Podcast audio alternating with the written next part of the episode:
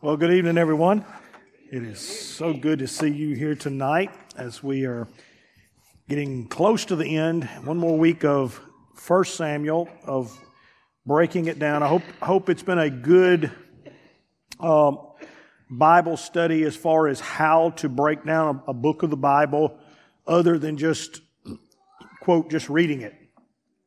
Uh, being able to, to take the characters and especially in a book like this where you can take all the characters and be able to piece together what is actually going on and actually start to see ourselves and to see uh, how God is, is working in this. And so understand when we talk about the Old Testament, the Old Testament is just the New Testament concealed. So it's always about the same person. It's about Jesus it's always headed toward the same destiny, which is Christ being king. But history has to walk itself out, and as it walks itself out, it keeps unfolding these mysteries, even from the law, even from Moses, even from all the different stories that we find.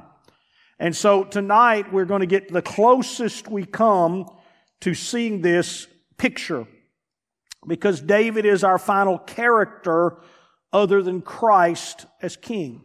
In fact, he is considered the son of David. He is considered from the lineage, as God will promise David that from your bloodline, the Messiah will come, or from your lineage. And so tonight we, we get to the final part of this first Samuel.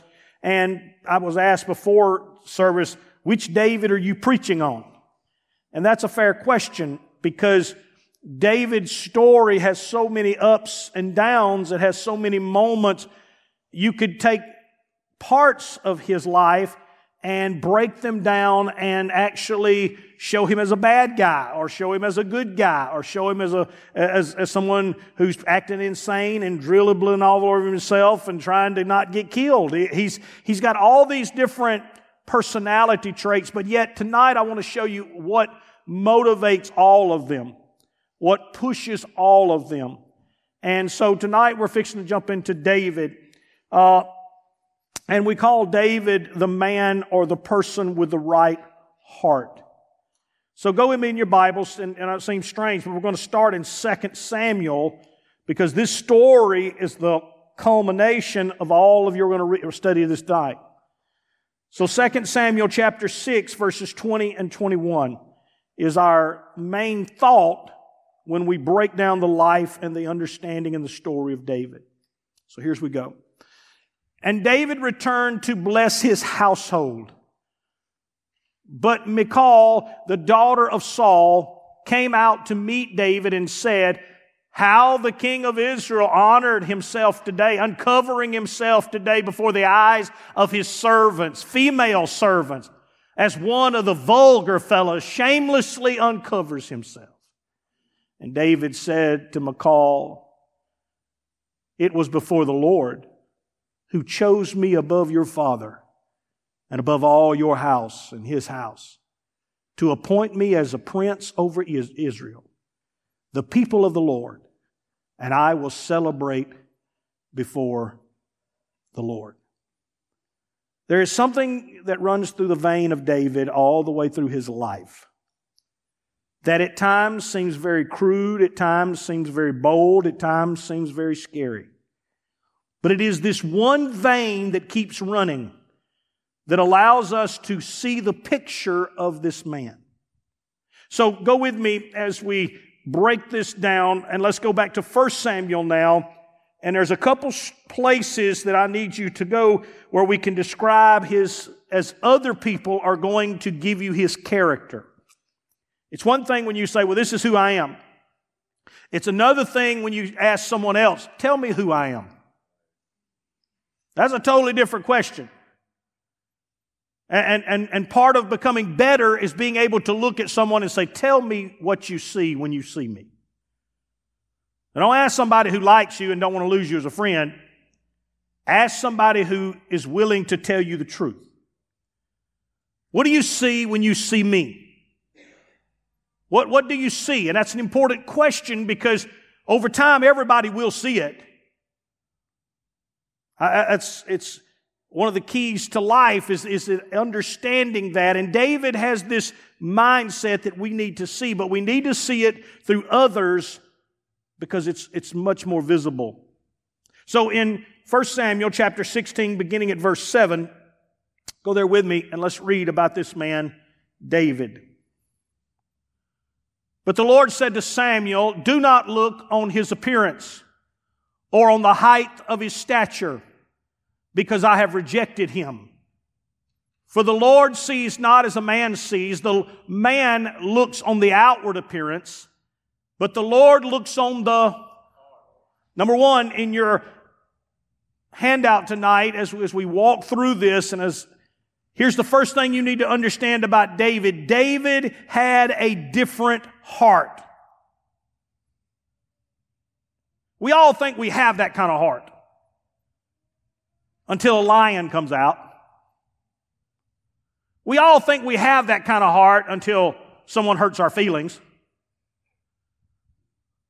We, we all think we have that kind of heart until we're nudged or bumped or moved. But when God says to Samuel, listen, don't worry about his big brothers. Don't worry about the other seven of them that have passed before you.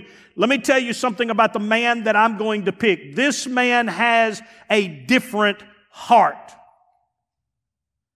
Now, some of the skills I'm going to talk about David tonight are different. I told you last week, I want to be like Jonathan, right? I want to be like Jonathan. Look at the person beside you and say, You can be a Jonathan.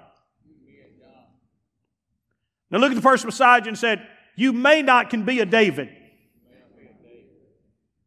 It may not be in your DNA. And I, I hate to break it to you. It, it, it's, it's like when we used to play football. It didn't matter how much somebody tried. Sometimes you're just like, they ain't got it. And, and it didn't matter. They could give twice the effort, work out twice as much, do everything. They just don't have it. So here's the problem with David. Everybody sings about, talks about, I want to be like David, I want to be like David. And to some degree, all of us can because we can turn our gifts and our abilities over to God and He can maximize them to the degree. But we need to understand there are certain times when there are Moseses and there are Davids and there are Daniels and there are people. And you may be one of these people tonight. And I hope that you are. I hope my church is full of them. But the fact is, they are unique people because their heart does not work the way everybody else else's heart works. They don't love the same things you love, and they don't die for the same things everybody else dies for. They don't get frustrated by the stuff that you get frustrated about, and they don't care about most of the junk you talk about. They are very narrow minded in their mindset. They're very driven in their ability of what they want to do, and they accomplish it. Now, this is important to understand because as we understand his character, this is somebody that could never sit still and just let the world go by. This is somebody that burning within inside of him, he has to make a difference. That's just the way he's built. Doesn't matter if it's just a few sheep, he's got to make a difference. Doesn't matter if it's a whole nation, he's got to make a difference. Some people are born with a mindset that I was born to add something to this world. And you can do that corporately. I believe All Seasons is doing that. It's touching an enormous amount of people. Who knows all the people? But there are some people that just, they just have this narcissistic mindset. I'm special. I'm different. Some of you wake up in the morning, nobody knows me, nobody cares. These people wake up, if God don't know nobody, He knows me. The whole world evolves around me. Now, it doesn't, but they have the closed mindset that God is in the middle of this thing with me. I'm not just an excuse, I'm not just a, a mistake. I'm not, and this is so important because to whatever degree you have to grab this, whether it's in a small sense or a large sense. And David is someone who has a different heart. He's not as big as his brothers. He's not as strong as his brothers. He, he, he's but there's something about him that's not like Saul. He's not the tallest, he's not the mightiest, but he has a heart that's different. And we'll see it. Go with me to verse 10 through 13. And Jesse made seven of his sons pass before Samuel, and Samuel said to Jesse, The Lord has not chosen these.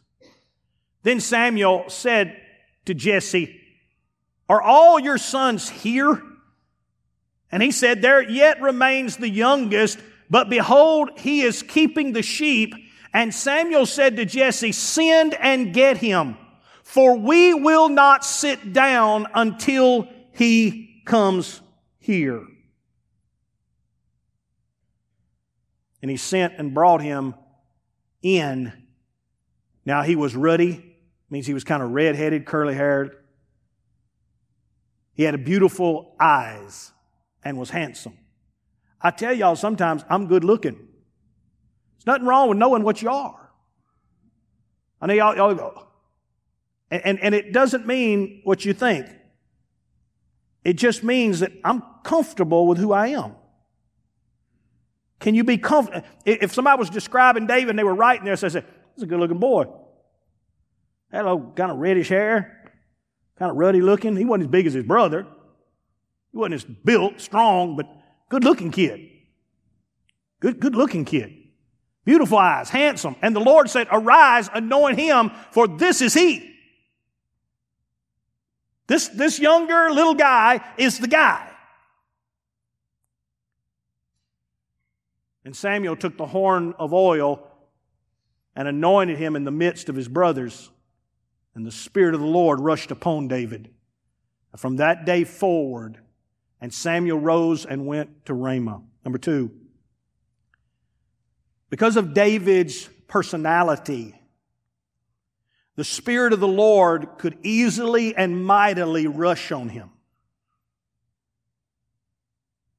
Not everybody has that personality. Some of y'all feel him sometimes and you grab the pew. You're like, oh man, I feel God. I almost could run. Well, David would not almost. When, when, when God moved on David, David could easily It was just natural within his personality. Now, some of this you can develop. Remember, I told you, you can enhance. You may not be David. You may not go run down a hill after a giant. But the fact is, is you can run towards your problem. You can run towards your situation better than instead of going, I don't know. You can develop the ability to be courageous. But David naturally built within him in the, in the years he had taken care of sheep, in the years of being out in the woods and the fields by himself, understand his life was his brothers had pretty much written him off. He was the younger brother. He was going to be the one that stayed home with mom and dad. He was going to be the one that took care of the family. We were all going to leave and go join the army and do whatever we were going to do. But little David was always going to be here to take care of dad. And David was always going to be here to take care of everybody else. But they didn't understand that by putting him out out there and sticking him out there with the wolves and with the lions and with the bears, you weren't making him weaker, you were making him tougher. He wasn't getting weaker out there playing his harp and singing to those few sheep. He was getting stronger. His heart toward God was getting stronger. His tenacity, when it got dark and everybody else was like, man, it's scary out here, David would just start playing and singing and saying, it's all right. The Lord is with me. The Lord is my shepherd and I shall not walk. He had developed within his this structure of fighting, this structure of being outcast. Even when everybody else was invited, his dad said, that won't be the one one. That's the one that's staying home. That's the one that won't ever amount to anything. And yet, God says, that's the one I'm finding. That's the one I'm developing. Some of you in this room, listen, it's because of your hardships. It's because of your difficulties. It's because of what you've went through that makes you the fighter that you are. Didn't make you weaker. It made you stronger. This is David's story. So, because of his life, because of him out in the field by himself, out there taking care of sheep by himself, doing what he does, it has made him easy for God to move on him. When it moves on him, he bam. Listen what it says. Verse 13. Then Samuel took the horn of oil and did this. Now the Spirit of the Lord departed from Saul, and a harmful spirit from the Lord tormented him. Go, go with me to verse 18 now. Verse 18. One of the young men answered, This is Saul who is tormented by this spirit, and now we, he's looking for somebody who can help Saul, this seven foot tall, mighty, nearly 300 plus pound man, this strong man, but yet he's curled up in a ball crying. And we're trying to find somebody who can help Saul get out of his funk. And listen to what he says. One of the young men answered, Behold, I have seen a son of Jesse the Bethlehemite. Where did he see him? Out in the field. He said, in, in my travels, in my passing, I've come across somebody. And this little fellow is different. Behold, I have seen the son of Jesse, the Bethlehemite, who is skillful in. He said, I've, I've sat there and listened to that boy play that harp. I'm telling you, he, he has a heart for, for just loving on God. He has a heart for it. A man of valor and a man of how many how many fights has David ever been in? Where's he, where's he learning all these skills? With a stick and whatever comes against the sheep.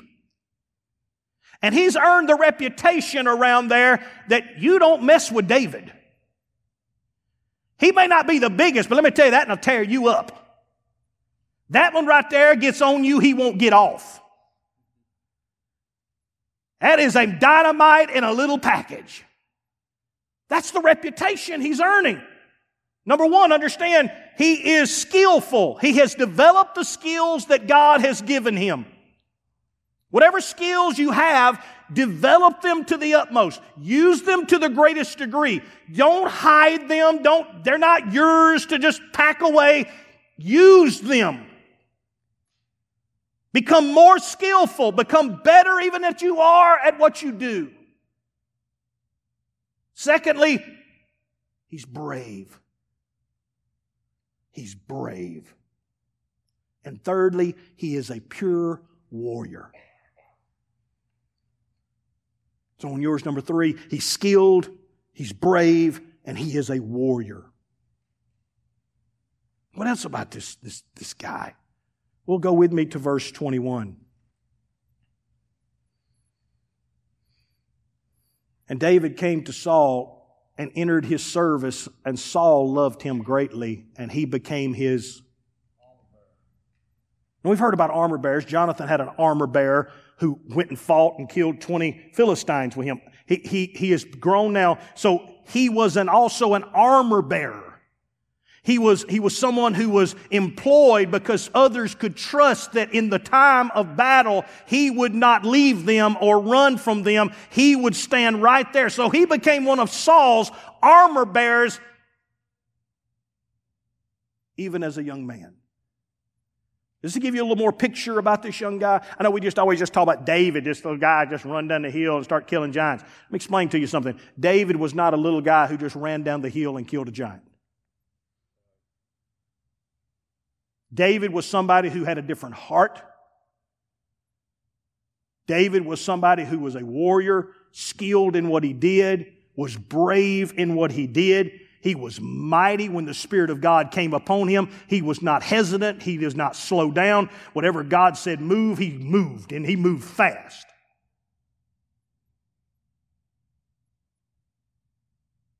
Let's look a little further.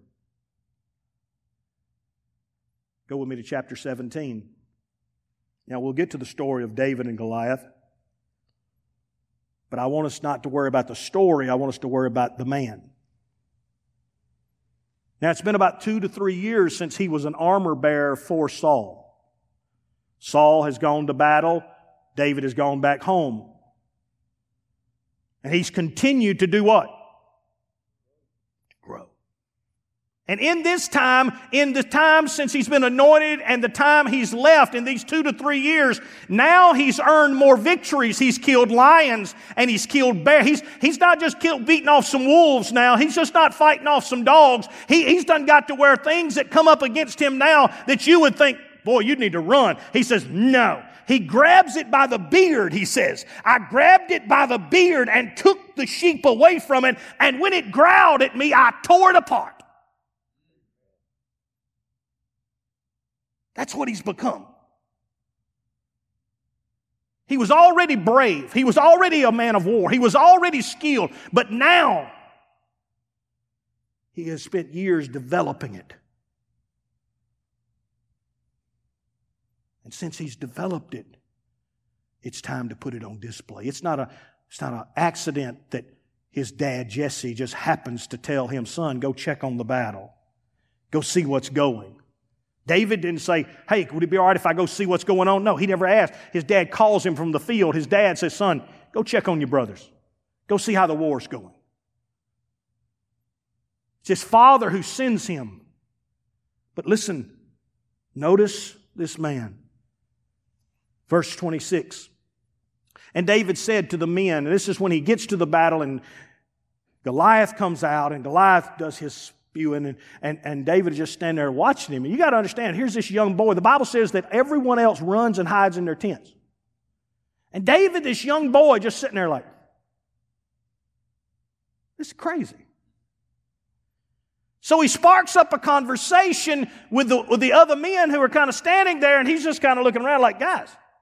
And David said to the men who stood with him, What shall be done to the man who kills this Philistine? And takes away the reproach from Israel. For who is this uncircumcised Philistine that he should defy the armies of the living God? Let me tell you something else about David. David was always driven by compassion and need. David was not driven by what he wanted. He was driven by what people needed and the compassion to help them get there. It's very important. What motivates you in the morning? To make another dollar for yourself? Whoop de doo. To get one more something you can add to your life? Whoop de doo. If you're going to be a David, David was driven by only one thing when he woke up who needs me?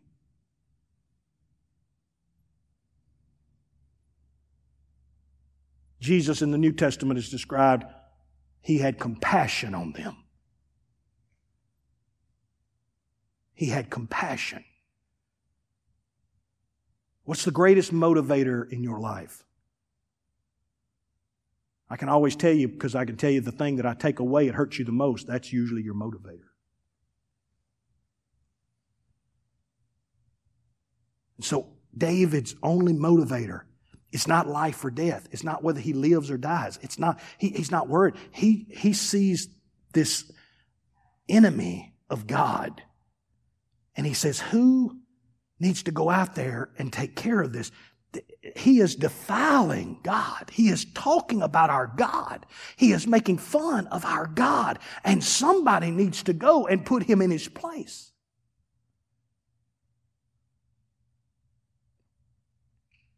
Boy, y'all quiet. Y'all never heard this story before? No, y'all heard about David. Maybe not this much about David. Because usually we like to hit the highlights of David, but we don't really take time to know the man. And it's the man that does the exploits, not the exploits that make the man. If you make the right man, exploits will follow. The Bible says signs and wonders follow them that believe. First, you got to become a what? A believer. Then when you do that, you don't have to make signs and wonders. They just keep following behind you. You know, you know, you're doing the miracle. You just happen to bump into the lady at Walmart. She happened to say she was sick. You happen to pray with her, and you walk away, and you, she, she meets you next time, and she said, "You know what? After I, after you pray for me, man, my fever broke and everything. You just happened to come along because you were the right person at the moment." And David said to the men who stood by him, What shall be done with this uncircumcised? And, and that he should defy. Verse 27. And the people answered him in the same way. So shall it be done to the man who kills him. He said, you don't have to pay taxes anymore. You get to marry Saul's daughter. You get all this kind of cash. Man, I'm telling you, there's a big reward out there. He goes through, they go through the litany. Your family don't have to pay taxes. You get to marry a good looking woman who's rich and, and everything's going to be good. All you got to do is go out there and kill that dude. Well, how come y'all hadn't done, you know, it just doesn't, just hadn't struck us right.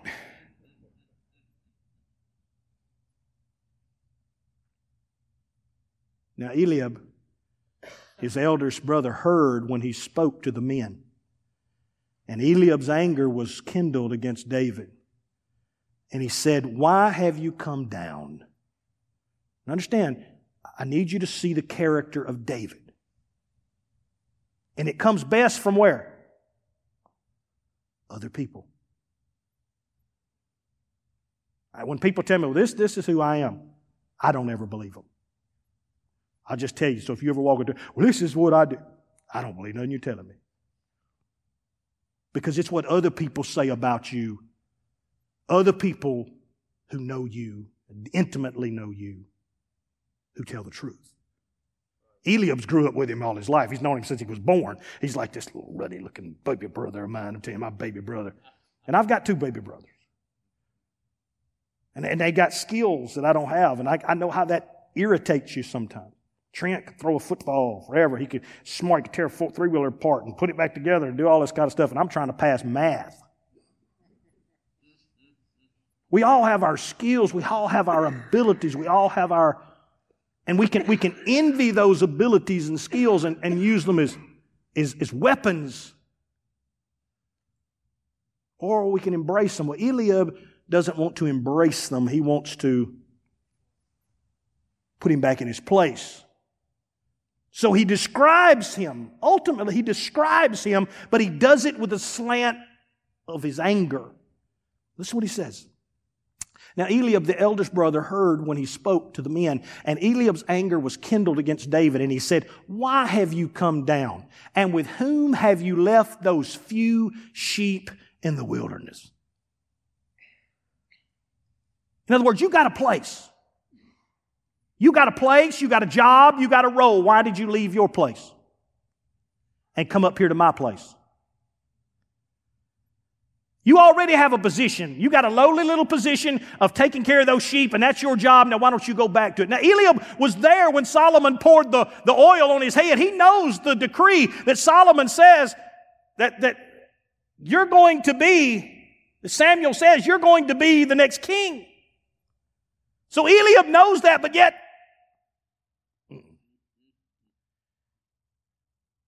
that's who you've always been. That's who you will always be to me. Who'd you leave those few little sheep with coming up here with us? notice the two things he describes about him. Now, know your, I know your presumption. Anybody have a different word in their Bible for it? Pride. I know your pride, your arrogance, conceitedness. I, I, I know your, your, your haughtiness. You always walk around like you whoop somebody. You always acting like you on top. You always act like you winning.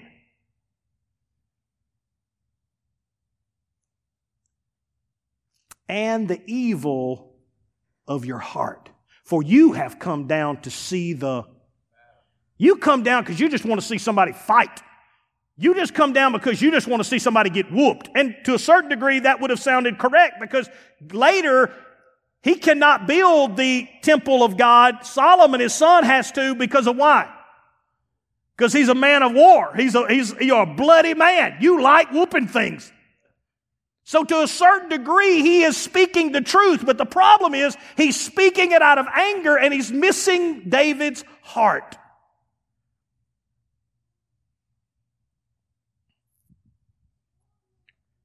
David was driven by need. Number five, David was driven by need.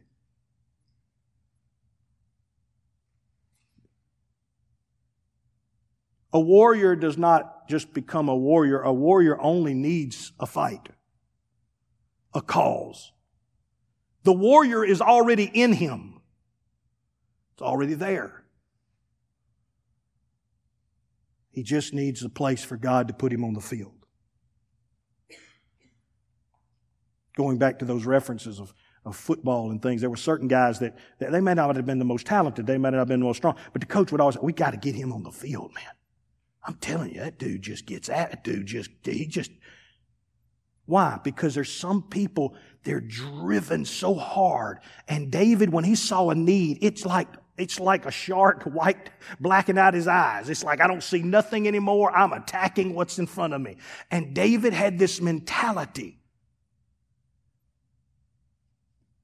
But it was driven not because he wanted to see people die, because he wanted to see people freed. It's like a parent sometimes when we correct our children and we're like, you need to do this, this, this, this, this. And, and, and they think we're, we're driven by, you just don't like me. No, I just want so desperately to see you succeed. Well, this is David. David is, is, is this driven. And if you look at him, you think, why are you mad? I'm not mad. I'm just very serious right now. Because what I want to see is you free. And his brother sees it as, you just want to come down here and embarrass me. No. And the other thing is, number six, he was confident, self confident, but he was not conceited. He was loaded with self confidence because, understand, we just described who he was, his personality, his character, the way he was built. It was just in him. It's like one of the craziest things you'll ever do is go to one of these seminars where somebody who's successful and stuff is selling their book and they're going to teach you how to be successful. Let me explain this to you. You probably don't have their DNA. You can learn some skills from them. But you're probably not going to be Donald Trump. You're probably not going to sleep four hours a night and wake up ready to go. And you're driven every day Marriage? Eh. Kids? Eh. I got to get there. I'm not saying that's right or wrong. I'm just saying most of us will never be driven by anything that strongly. And the thing is, we admire that. We hear people write books about that. But you're just not going to show up one day and say, Could you show me and teach me how you do what you do? You can't.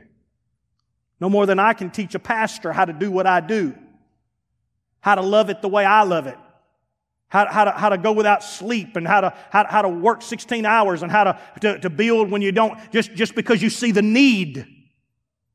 And you can't sleep and you can't get away from it and it won't leave you alone because there's a need.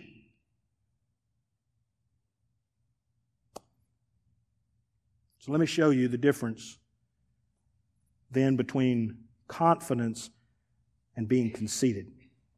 Let me give you the definitions first. You can write these somewhere on your paper. Being confident is just simply comfortable in your own skin. You just are who you are.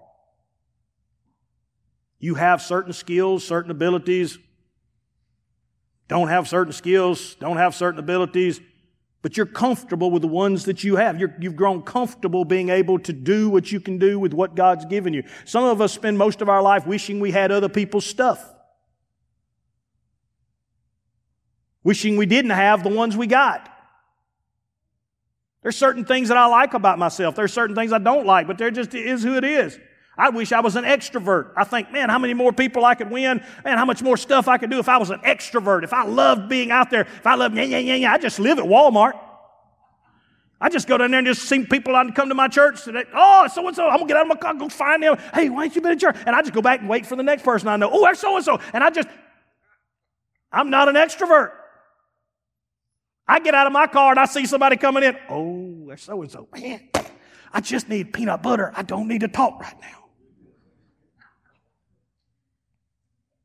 I'd love to change that. There's certain parts of my personality I can't change. That's okay. I'm good with it. There's some things I really like about me. But being comfortable in just who you are and still moving and still going. If you get too uncomfortable with it, you're going to stop. If you get too uncomfortable, you're going to pull back. You're going to quit. You're going to soul up. Be comfortable with who you are, where God has put you. David had this ability to be comfortable. He was comfortable when he was taking care of sheep. He didn't fuss and complain about that. He, he was comfortable when Samuel poured the oil on his head. He was comfortable with that. Went back to taking care of sheep. Uh, was comfortable when he killed Goliath. Was comfortable when he got to go to the house of Saul. Was still comfortable when Saul was throwing spears at him and trying to chase him around and kill him. He's still comfortable in his own. He's like, I don't know what else to do. I just, I'm being who I'm supposed to be. I hadn't done anything wrong. I'm just David. And to get through life and all that God wants, you've got to be comfortable in your own skin. Because if you're not, the first time something happens, what did I do? Why don't people like me? What's wrong with me? You'll start beating yourself to death. The enemy won't have to do it. Let me just say, I'm sorry for whatever gift God didn't give you. You can talk to him about it when you get to heaven. But for right now, you're just going to have to live with it and work around it and make the most of it and use gifts you got to the utmost. That's what David does. To be conceited is just to exaggerate. That's all. You'll meet people who exaggerate the opinion of themselves. They want you to see them as something that they're not. They want to personify something that they can't be. So you can only see glimpses of them every now and then because if you stayed around them too long and you hung around them too long and you were with them too long, you would find them out. So they can't let that happen.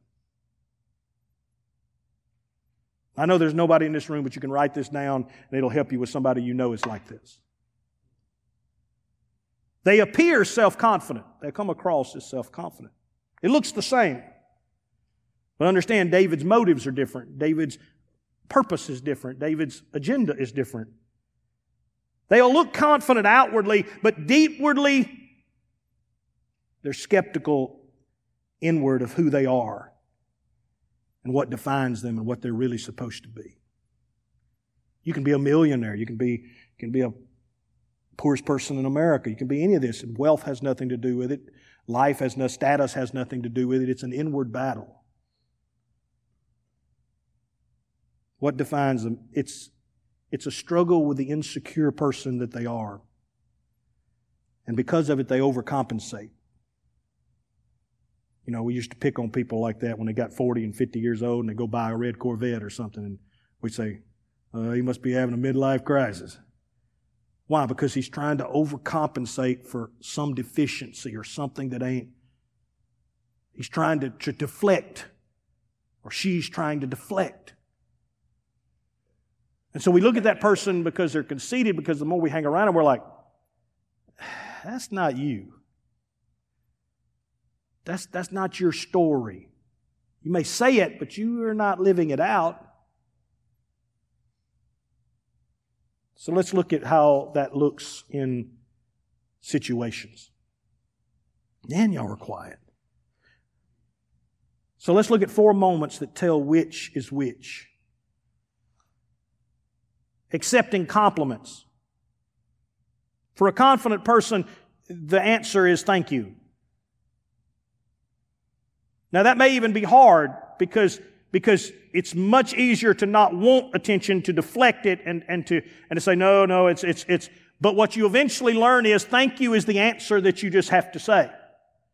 Whether you truly believe it or don't believe it, here's what you're saying by saying thank you. You're just saying that I respect the opinion that you give. That's all you're saying. You're not saying it's true or not, but you have viewed me, and so thank you. If that's what you see, thank you. I remember Ronnie McCarty helped me with that so much because I would, I would, and I still pick on, you know, not being the smartest, not being this, and, and, and I don't ever want to come across, but But there's a certain amount when you accomplish or you do or you, and somebody says, man, you did good. Well, you know, I got, the word, and Ronnie would tell me, he'd say, Tim, I think, or Pastor, the word you're looking for is thank you. And that stuck with me. So the word you're looking for. And I used to think, I need the word I'm looking. And then later it's like, yeah, I guess that's the word. Whether it's true or not, that's what I had to come. It, it has nothing to do. It's, it's what's, because if I don't say that, then I'm telling you your opinion is flawed.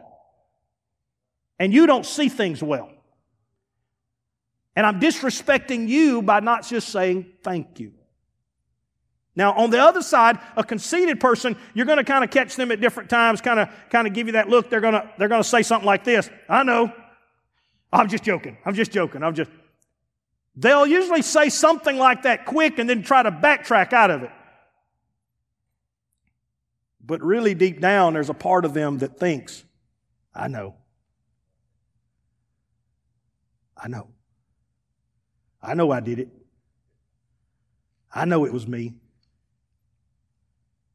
And so those are the ways you might catch in compliments. When, when, when admitting wrong, a confident person will admit it. It's hard. It's hard for anybody. They will admit they're wrong, but here's the difference. They're open to change. Not only do they say, well, I'm sorry if I did, I'm sorry if I did something to hurt your feelings. But then they don't walk out the door. They pull up a chair and they say, what needs to change? That's the difference. Because being able to say when I'm wrong or when it isn't working, a confident person can just admit, hey, I may have saw it wrong. Hey, it may have come out wrong. Hey, it may have been done wrong. Hey, it may have. What can we change? A conceited person, this is, this is hard to do too. The problem is it's very hard to do because here's the key. Vulnerability is scary to them. The fear of being vulnerable to people is much scarier than the act of saying, I'm sorry or changing. There's some of you in this room that you know people, they will look at you and say, I'm sorry, I'm sorry I did that. But there's never any vulnerability. It's only a word, and then if you say anything else, uh, look, I said I'm sorry. Can we just get past that? I said I'm sorry. What more you want?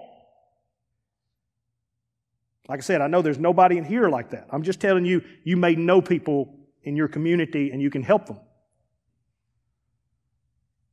But this is hard for all of us. The only reason I can teach this to you is because God teaches it to me. So you understand that it's hard to do that for a, con- for a conceited person because it's very hard to come down and be vulnerable to someone, to let someone in, to let someone manipulate or change some part of me that needs to be changed. David has the ability to be confident, but not overconfident where it becomes to, even when the women are singing, oh, David kills his ten thousands and Saul kills his thousand. It bothers Saul but it doesn't inflate David. David doesn't, yeah, that's right, y'all sing it. Sing it, hit it again. No. He's just like, okay. But Saul, when he hears it, because it's conceit, it offends him. And he immediately sees an enemy. Number three, when carrying yourself, a confident person, my mom used to say all the time, head up, shoulders back, Tim. Walk like you're somebody, son. Act like you're somebody. Now, she wasn't saying act like you're better than anybody, but what she's saying is a confident person has to have a certain level of head up, head high, shoulders back. They see others well. When, when you're carrying yourself, you're able to see the needs of others well. It's one of the greatest things that I get. It's, it's like this Sunday it's, it's, it's as soon as I get through preaching, you think, well, that's Pastor Lott, man. Pastor Lott's just got through preaching. You don't need, and I have like five or ten people that come up here, and that doesn't bother me a bit because one of them says, hey, I got some pipes that need to be fixed. And I'm like, man, we need to get to this. And I go find somebody, and we get to this. Why? Because even though I'm confident, I'm Pastor Lott, I'm approachable. Because even though I, my head's up, shoulders back, I still see you and I still see your needs and I still see your hurts and I still, and that's important. So as you're walking, whether you're a Daniel or a Shadrach, Meshach, and Abednego or whoever you are in life, you walk head up, shoulders back, but at the same time, you're equal to everybody, but you're lower than nobody. That's all. I've never met anybody better than me. Never. But I've never met anybody I was better than. And that is a balance that you have to walk in all the time to be confident. David has this. David is this incredible guy, but you look throughout his entire story and he's never just, just rubbing it in on people's face. He's never just. I'll give you a story to show it. It's not in this one, it's in. But when he's running from Saul, and two of his men, his mighty men, hear David say, Oh, if I could just drink some water back from, back from the old well and back, back from the old well, man, that would be so great. And, and those, those men fight their way, get the water, bring it all the way to him. And David's holding the water. And they're like, Drink it, man. You deserve this. Drink it. David looks at it pours it out. And they're like, What are you doing? He said, no, no, no. I ain't putting myself there. I'll pour it out as an offering, but these men are the great men. That's, that's the key. That's the key. I'm not saying that any of these things are hard. That's what makes David so. And when we see the story of Bathsheba and we, bra- you know, beat him up like, oh, David, but you got to understand, he's carrying all of this. He's got all this ability and all these skills, and he can use it for good or bad all the time. And then, and then it's like he keeps himself focused until that one moment with Bathsheba. He's standing up, and the Bible says when he should have been at war, he decided to hang out at the house. Bad idea. For a guy who's always looking for a battle, he found one two doors down. Wrong battle.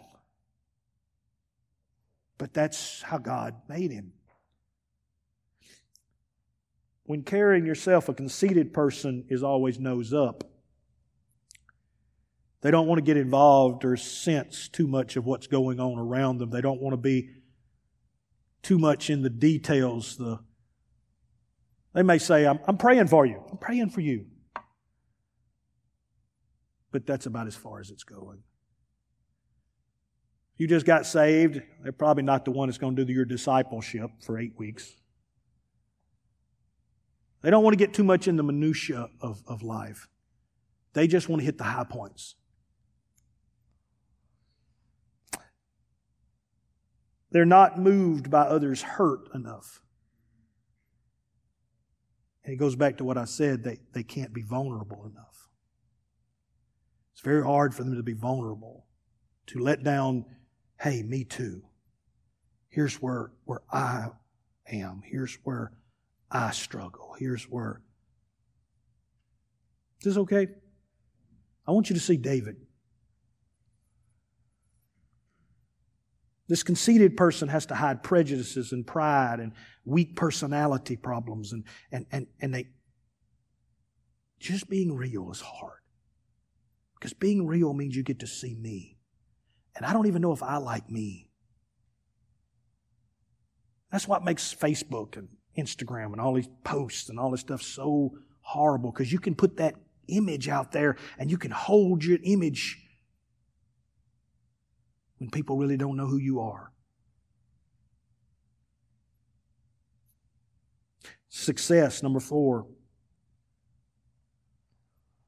A confident person understands that work, hard work, others, and God's gifts is what got you to where you are. If you asked me, Pastor Lott, how have you got to where you're? Hard work, gifts that God has given me, and abilities that He may or may not have given you. and then others. Can't get anywhere by yourself. Took a lot of people, a lot of great people. I preached about that the other day. Uh, the, the, the apostles of this church, 20 years before I even got here, were already praying and speaking and believing, and that's who I stand on. You don't get anywhere by yourself. There's no such thing as no self made man.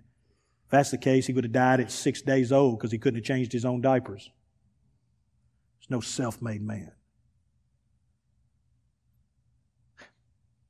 The conceited person struggles because if you ask them, it's just, I've worked hard.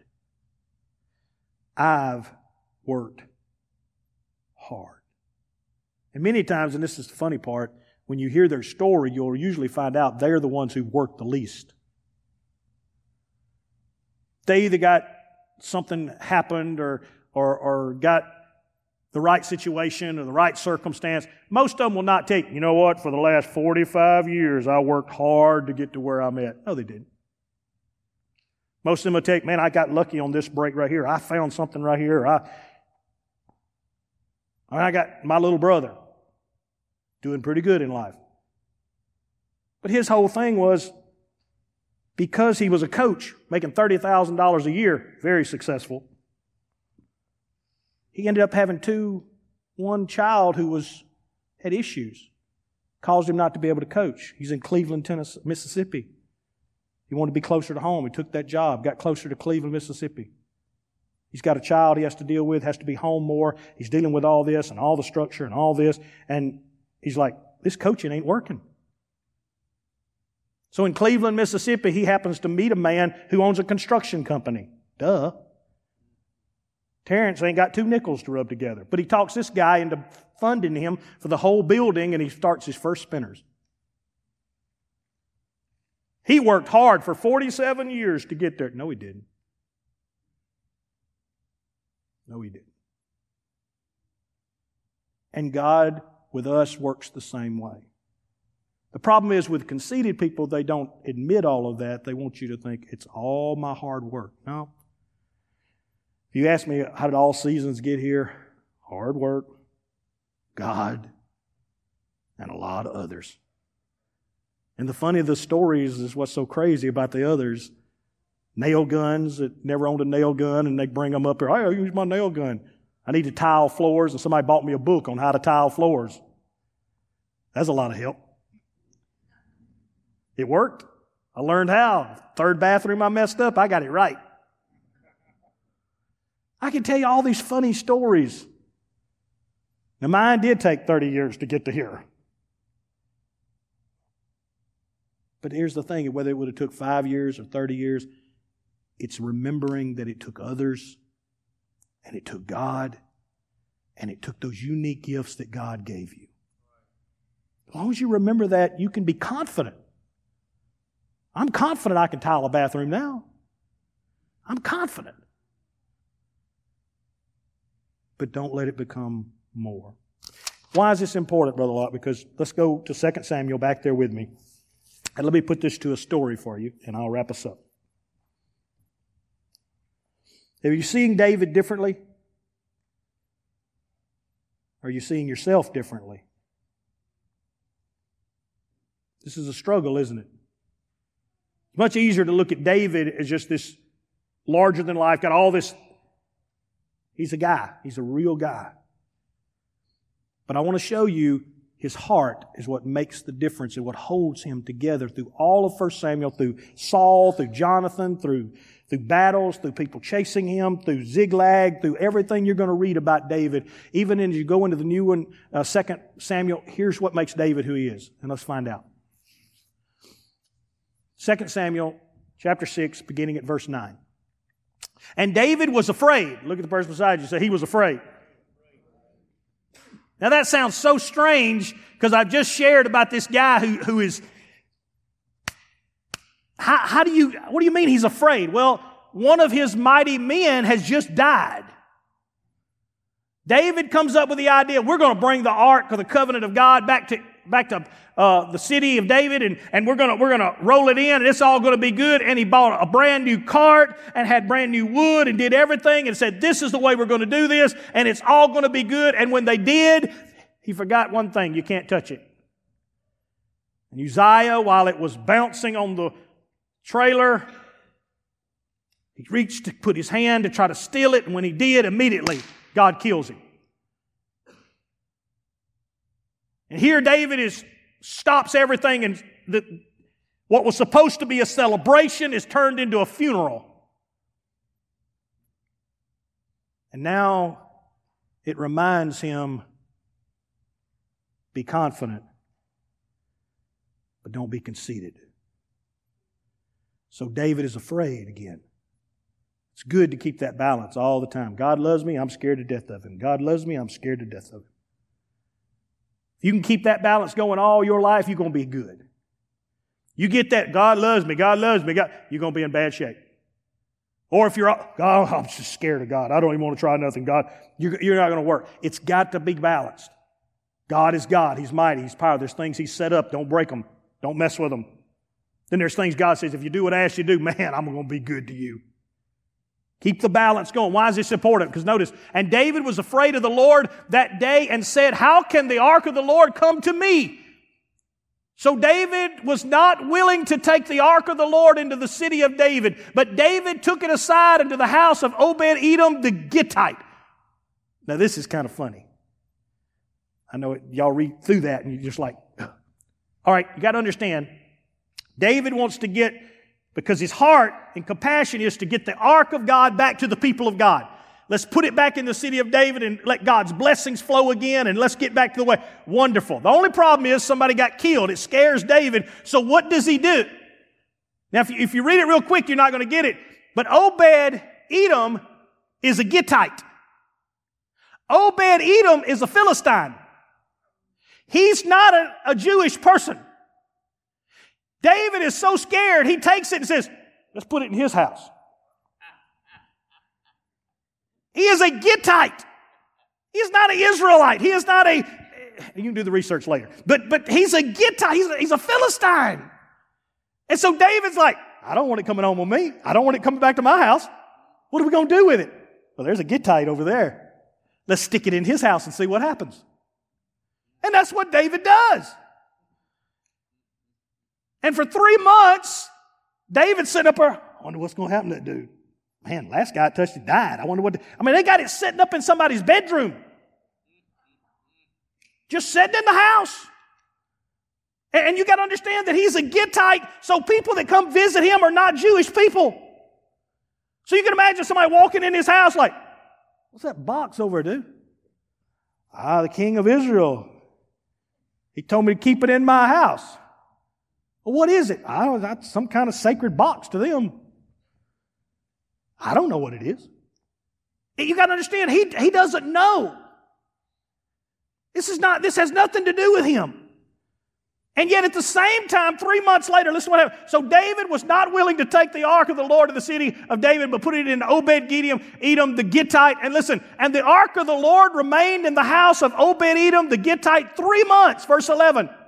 And the Lord blessed Obed Edom and all his household.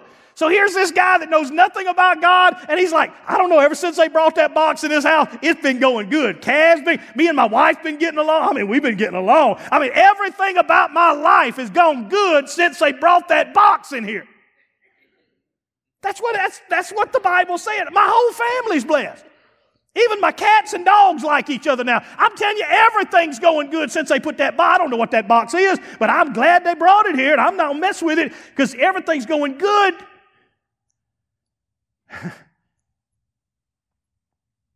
and the ark of the Lord remained in the house for three months, and the Lord blessed over it. Now think about it. He killed one guy for touching it. And here's a guy that ain't even an Israelite, he's a Gittite, and he just blessing his socks off. Let me tell you something you'll never do. You'll never figure out God. You will never figure out God. God can take a story and just make it humorous. It's like, why'd you do that? There's certain questions I'm like, why'd you do that? Probably because he's like, David was too scared. He'd never come got it if I hadn't blessed the guy. It'd still be sitting there to the day. And it was told King David, the Lord has blessed the household of Obed Edom and all that belongs to him because the ark of God.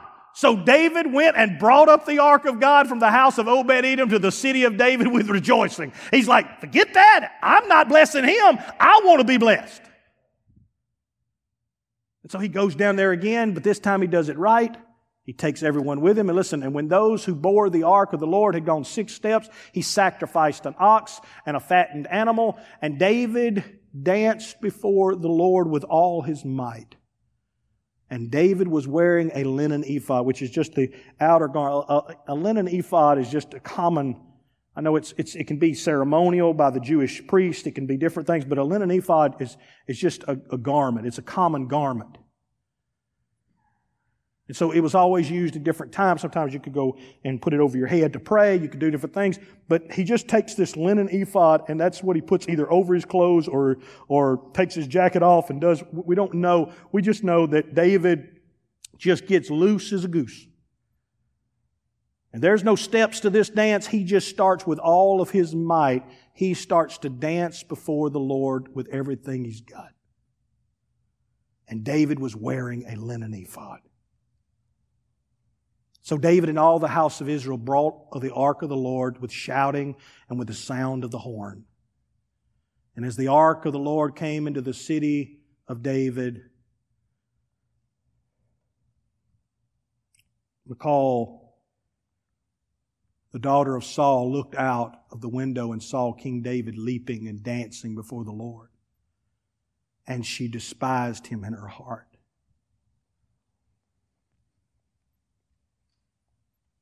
Listen to me. Whether it's your brother, whether it's your wife, whether it's. I told you last week that Jonathan, I know that probably rubbed people and they were like, I can't believe he said that. But sometimes your wife won't be the one. Sometimes your husband won't be the one. Sometimes your next door neighbor will be the one that, you too? I thought I was the only one. It's very hard and very rare, and it's very special to find somebody who loves something like you love it. But when you do, great things can happen. Jesus found 12, and one of them was bad, but it was enough. Willing to give everything they got for what they loved.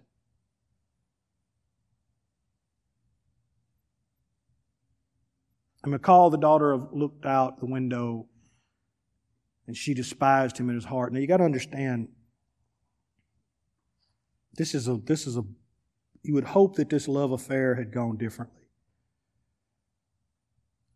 Remember the story. David was supposed to marry her older sister. But on the two days before the wedding, Saul gave her away to make David mad and try to get him to say something bad where he could kill him. So finally, there's his other daughter, and he says, I'll give you her but you got to kill so many Philistines, and we know he killed twice as many. So he, he marries her. And, and, and the Bible says she loved him, and he loved her. And in fact, when Saul was coming to kill him, remember the last time we hear about a Michal in a window, she's letting him down a window because Saul's men are coming to try to kill him. But a lot's changed since then.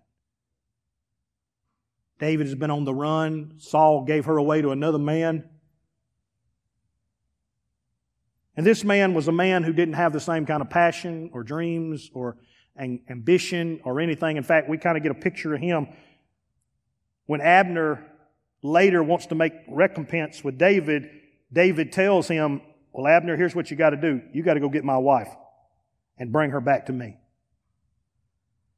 So Abner goes to the house and gets Michal and loads her up on a horse and says, We're going back to daddy's house, your husband's house. Well, her husband now, the Bible says, he just follows behind him crying, oh, I can't believe you're going to tell me. And he just, and she kind of likes this guy because he's kind of a wimp.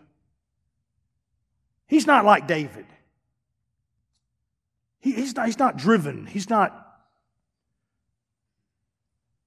So there's an animosity there. I, I'm leaving this plush place where I got this guy kissing my hand every day, and here again I come back to this guy. And all he loves is God. And all he wants to do is dance. I hate him.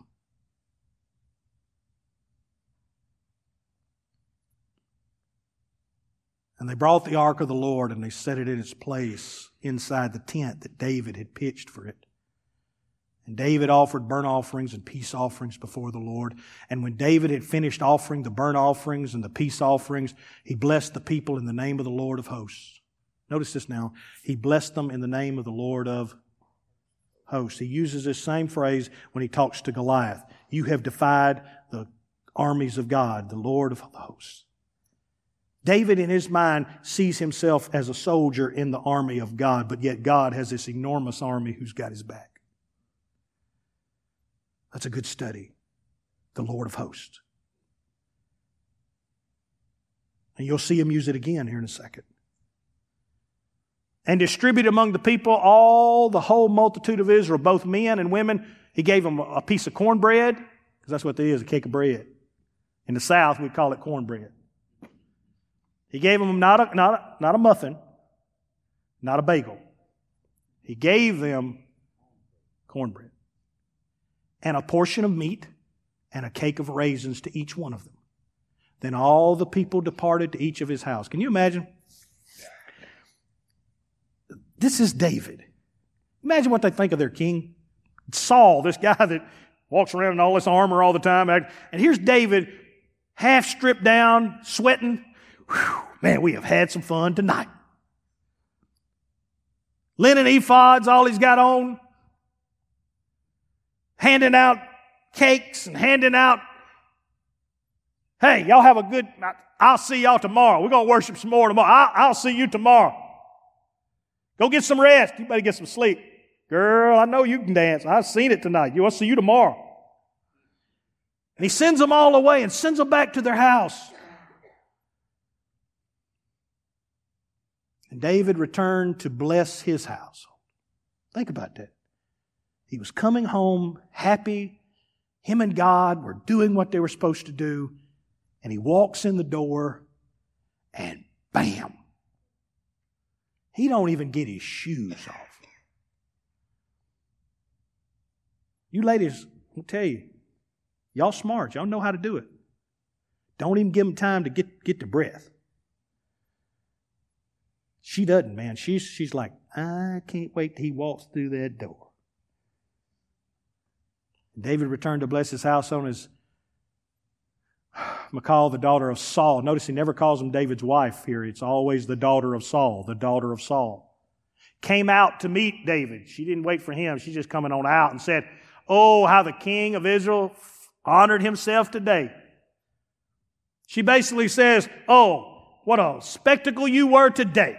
Man, out there dancing with half your clothes on, all them people watching you. Oh, not just any people, but but but not just the servants, but the maid servants, them little bitty nobody servants, them ones that clean the toilets for us. That's the one you were out there dancing with. They're just nobodies, and you were right there with them, just like some nobody yourself. And you would think, good husband would say, "Baby, look, I'm sorry look, you pick me some clothes out tomorrow, we'll, we'll, do, we'll do better. no. And David said to Michal, verse 21, it was before the Lord. That's his answer. I didn't do it for you. I didn't do it for them. I never have. And I never will. I didn't fight Goliath for you. I didn't go through all my life killing lions and bears for you. I didn't do this for me, for you, for anybody. But everything I've done, I did it because I did it in front of the Lord. I may not have done it all right. I may have made some mistakes. I may have bundled some things, but it's all right because God liked it. And God accepted it. And God ain't give up on me.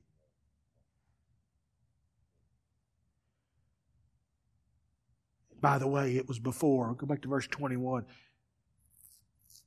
It was before the Lord who chose me above your father. He, I mean, he doesn't cut a notch, buddy. He just looks at her and says, Let me tell you something. Miss Daughter of Saul, it was your daddy that God rejected. Was your whole family that God said, I don't want none of that bunch. You can kill them all. I don't want them. It was me that God said, I'll take that man. So just remember, it's me that God's honoring, not you, not your family, not your princess, not any of that. Man, he doesn't let up. It was before the Lord who chose me above your father and all his house to appoint me a prince over evil, Israel, the people of the Lord. Notice how he keeps going. He has a cause. He has a purpose. And I will celebrate before the Lord. Verse 22. I will make myself yet more contemptible than this. He said, You look out the window tomorrow and you'll see something. You just you better go ahead and just write your next thing, because let me tell you something, tomorrow I'm gonna do it better. And I will be abased in this is a misprint. If you go in the different translations, it doesn't say in your eyes. In the original, that's the Greek. But in the Hebrew, it's in my eyes. Why is that important, Brother Lott? It can be either way.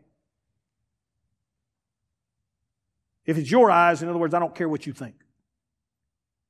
If it's in my eyes, this nice says, I will be abased, or I will be lowered, or I will be less than in my own eyes. That's the difference between comfortable in your own skin and conceited. I don't do it for a show. I don't do it because you like it. I don't do it. I do it for the Lord. And you know what? If God says, the lower you get, the bigger I get, then let me tell you something. I'll be lower tomorrow than I was today. I'll be lower tomorrow. That bothers you, I'll just get lower. but by the female servants of whom you have spoken. In other words, those, those maids that you say clean the toilets and, and, and ain't nobodies and everything. He said, let me tell you what's going to happen. Remember I told you when you're comfortable, when you're, when you're confident, you realize that you don't have to do it. He says, let me tell you what's going to happen. When I make myself low, those same people that you keep calling nobodies, those will be the ones who brag on me.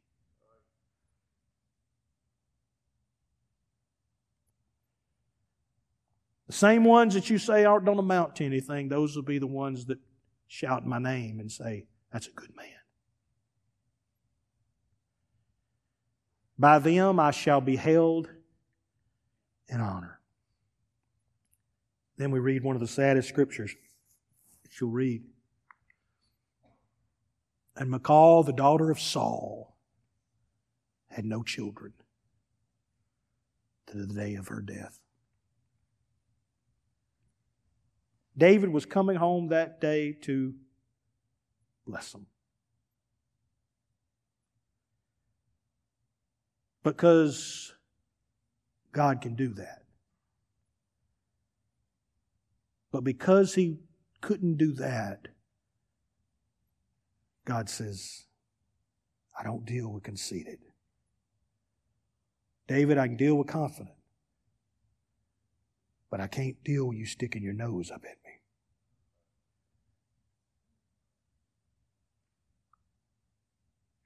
This is the story of David. Now, every other story you read about David will wrap in, in this. You have to take what I've said tonight and wrap it inside the very story that you're going to read next. It could be about Bathsheba. Makes it simpler when you understand that his, his wife that he loved, Micah, the one that he came to bless, blasted him out. And God said, Ain't going to be that one. Not saying it's right or wrong. That's not what I'm saying. We know it's wrong, but the fact is, we can understand that David is this driven man. David is this force of nature. David is this, I'm, I'm moving toward God. And God's like, We'll get there. Will you stand?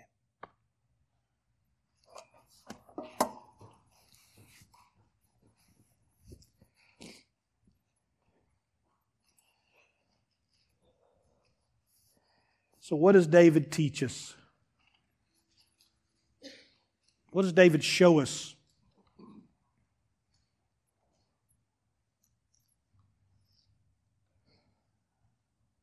David shows us that if we will take the skills, the gifts, the hurt, the disappointment, and let it mold us into the person that God designed us to be. Not to cause us to, to become awkward or withdrawn or dislike God or hate what God's done or but just realize that if anything happened, God had to pass by God. That all things work to good to those who love the Lord and are called according to his purpose. That helps me because when the enemy says, well, if you were just this, or if you just were that, if you didn't have that flaw, or you didn't have that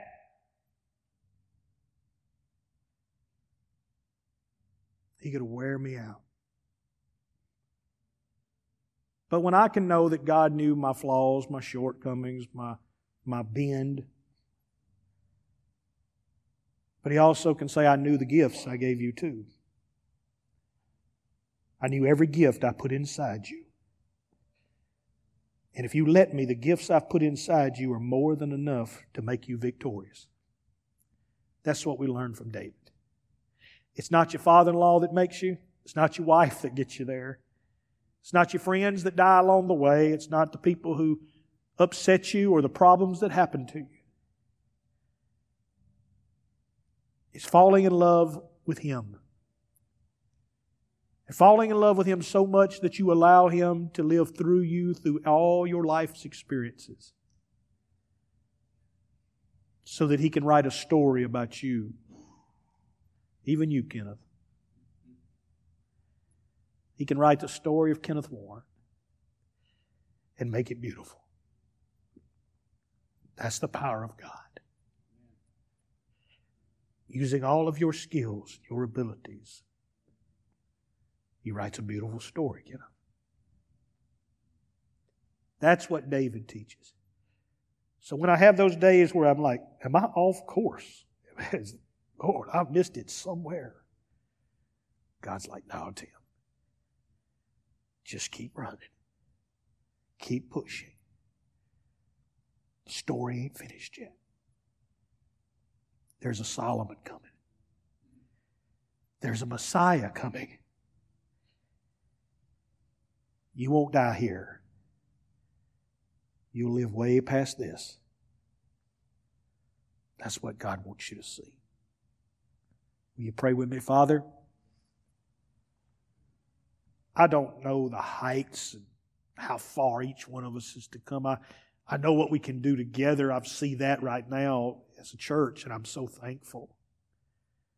But I don't know in this building who's going to be the next Billy Graham or the next great singer, the next great. That's. But God, I know the heart that it takes. I know the heart that you say it takes to be able to sustain and to not only grab hold of whatever it is, but to not be able to let go of it. God, my prayer is today, just like David that day when he blessed all the people. He blessed every one of them in the name of the Lord of hosts. God, I speak that same blessing over this people, that in the name of the Lord of hosts, the one who is the captain of the armies of God, the one who never loses a battle. I declare, God, that what you put in them will be coming out. That the dreams, that the visions that God have come from you and that have been established in your throne cannot be stopped. That marriage, that family, those kids, that job, that breakthrough, that miracle it must, it must take place. Because you cannot lose. That was David's strength. God, I claim it upon my people today. In Jesus' name, amen. God bless you. Go give that old devil fits.